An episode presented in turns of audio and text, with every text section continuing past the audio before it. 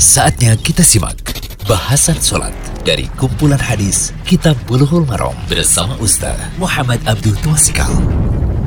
Alhamdulillah, salatu wassalamu ala rasulillah wa ala alihi wa man tabi'akum bi ihsan ila yaumiddin. Allah manfa'na bima alamtana wa alimna ma yanfa'una wa zidna ilma.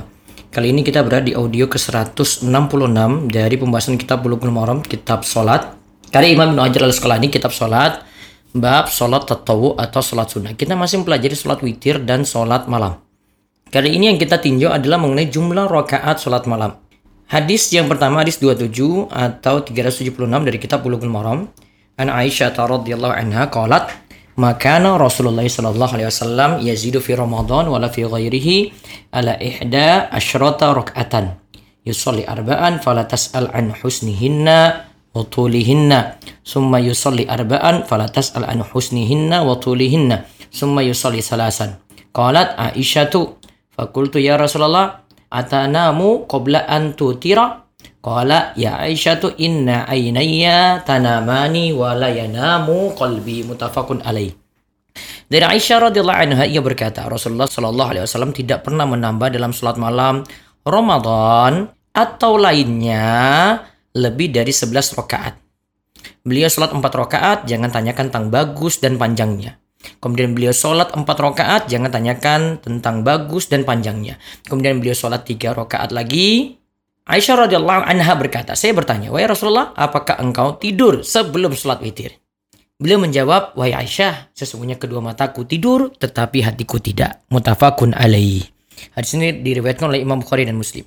Faedah hadis yang pertama Nabi SAW melakukan sholat malam di bulan Ramadan dengan empat rakaat salam. Begitu juga di bulan yang lainnya ya. Secara tekstual makna hadis adalah empat rakaat secara langsung. Namun kalau dipahami dengan hadis sholat malam itu dua rakaat salam, dua rakaat salam, maka lebih bagus dilakukan secara terpisah yaitu setiap dua rakaat salam. Kemudian kedua, sholat malam Nabi Shallallahu Alaihi Wasallam sangat bagus dan lama. Yang ketiga, para nabi itu matanya tidur, tetapi hatinya tidaklah tidur. Kemudian yang keempat, Rasulullah Shallallahu Alaihi Wasallam melakukan sholat malam dengan 9, 11 atau 13 rakaat. Jika dihitung dengan sholat sunnah fajar, maka sholat tersebut menjadi 15 rakaat.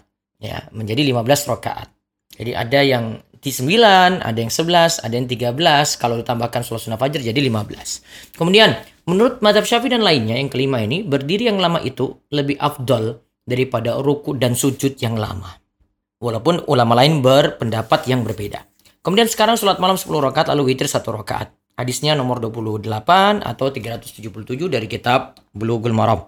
Wa fi riwayatin lahuma anha kana yusalli minal laili asyra raka'atin wa yutiru bisajadatin wa yarka'u rak'atayil fajri fatilka salasa asyrata.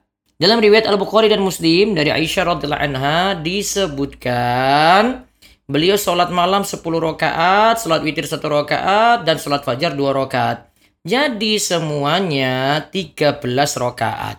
Hadis ini riwayat Bukhari dan Muslim ya. Dan faedah hadisnya Nabi SAW mengerjakan sholat malam 10 rakaat, lalu berwitir dengan satu rakaat, kemudian beliau melaksanakan sholat sunnah fajar 2 rakaat. Ya, yaitu qobliyah subuh ya. Totalnya ada 13 rakaat. Faedah yang kedua, ada berbagai riwayat yang menyebutkan jumlah rakaat sholat malam Nabi Wasallam. Ada riwayat yang menyebut 7 rakaat, ada 9 rakaat, ada 11 rakaat, ada 13 rakaat. Kalau 13 rakaat ini caranya adalah sholat malamnya 10 rakaat lalu witir 1 rakaat. Kemudian sholat sunnah fajar 2 rakaat. Ada juga penyebutannya 15 rakaat. Caranya adalah sholat malam 13 rakaat lalu sholat sunnah fajar 2 rakaat. Faedah yang ketiga, semakin banyak jumlah rakaat untuk sholat malam, semakin besar pahalanya. Faedah keempat, Nabi SAW melakukan witir dengan satu rakaat. Ini boleh ya, Hal ini berarti sholat witir dengan satu rakaat itu sah. Inilah pendapat dalam madhab syafi'i dan jumlah ulama. Imam Abu Hanifah berbeda dalam hal ini pendapatnya. Itu untuk pendapat dari Imam Abu Hanifah yang berbeda. Terus berikutnya lagi Sholat malam 13 rakaat. Hadisnya nomor 29 atau 378 dari kitab Bulughul Maram. Wa anha qalat kana Rasulullah sallallahu alaihi wasallam yusolli minal laili salasa asyrata rakaatan. Yutiru min dzalika bi khamsin la yajlisu fi syai'in illa fi akhiriha. Dari Aisyah radhiyallahu anha ia berkata Rasulullah sallallahu alaihi wasallam pernah salat malam 13 rakaat, 5 di antaranya adalah salat witir. Beliau tidak duduk kecuali pada rakaat terakhir. Hadis riwayat Muslim. Kemudian faedah dari hadis ini satu, Nabi Shallallahu Alaihi Wasallam melakukan sholat witir 13 rakaat. 5 rakaatnya adalah sholat witir.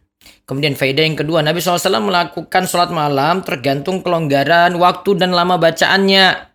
Tergantung waktu tidur, uzur sakit, atau keadaan beliau yang makin berumur. Ketika Nabi SAW menginjak usia lanjut, beliau sholat malam dengan tujuh rakaat saja. Di awal sholat malam, beliau memulai dengan dua rakaat ringan. Kemudian faedah berikutnya lagi ada perkataan dari Al-Qaldi Iyad rahimahullah. Ia berkata, tidak ada perbedaan pendapat di antara para ulama. Salat malam itu tidak ada batasan maksimal maupun minimalnya. Salat malam itu adalah bagian dari tatawu perkara sunnah. Semakin banyak jumlah rakaat, semakin banyak pahalanya. Kemudian bagian yang terakhir dari pembahasan ini, salat witir berakhir hingga waktu sahur. Hadisnya nomor 30 atau 379 dari kitab Bulughul Maram. Wa anha qalat min kulli laili qad autara Rasulullah sallallahu alaihi wasallam fantaha witruhu ila sahari mutafakun alaihima. Dari Aisyah radhiyallahu anha ia berkata pada setiap malam Rasulullah Shallallahu Alaihi Wasallam selalu melaksanakan witir yang berakhir hingga waktu sahur. Mutafakun alaih di sini diriwayatkan oleh Imam Bukhari dan Muslim. Faidah hadis yang pertama waktu sholat witir adalah malam seluruhnya. Waktu sholat witir adalah malam seluruhnya mulai dari ba'da sholat isya hingga terbit fajar subuh. Yang kedua, sholat witir bisa dengan satu, tiga, lima, dan seterusnya. Sholat witir dengan satu rakaat itu tetap sah. Terus faedah berikutnya lagi yang ketiga sholat witir disunahkan dilakukan pada akhir malam itu lebih afdol. Kemudian keempat sholat witir disunahkan pada akhir malam baik didahului tidur ataukah tidak. Ini kalau witir tidak disyaratkan harus didahului tidur ya. Itu berbeda dengan tahajud yang dibahas sebelumnya. Demikian semoga jadi ilmu yang bermanfaat. Mudah-mudahan bisa mengamalkannya. Wabillahi taufik. Allah yubarik. Demikian bahasan sholat dari kumpulan hadis Kitab Bulughul Maram bersama Ustaz Muhammad Abdul Tuasikal.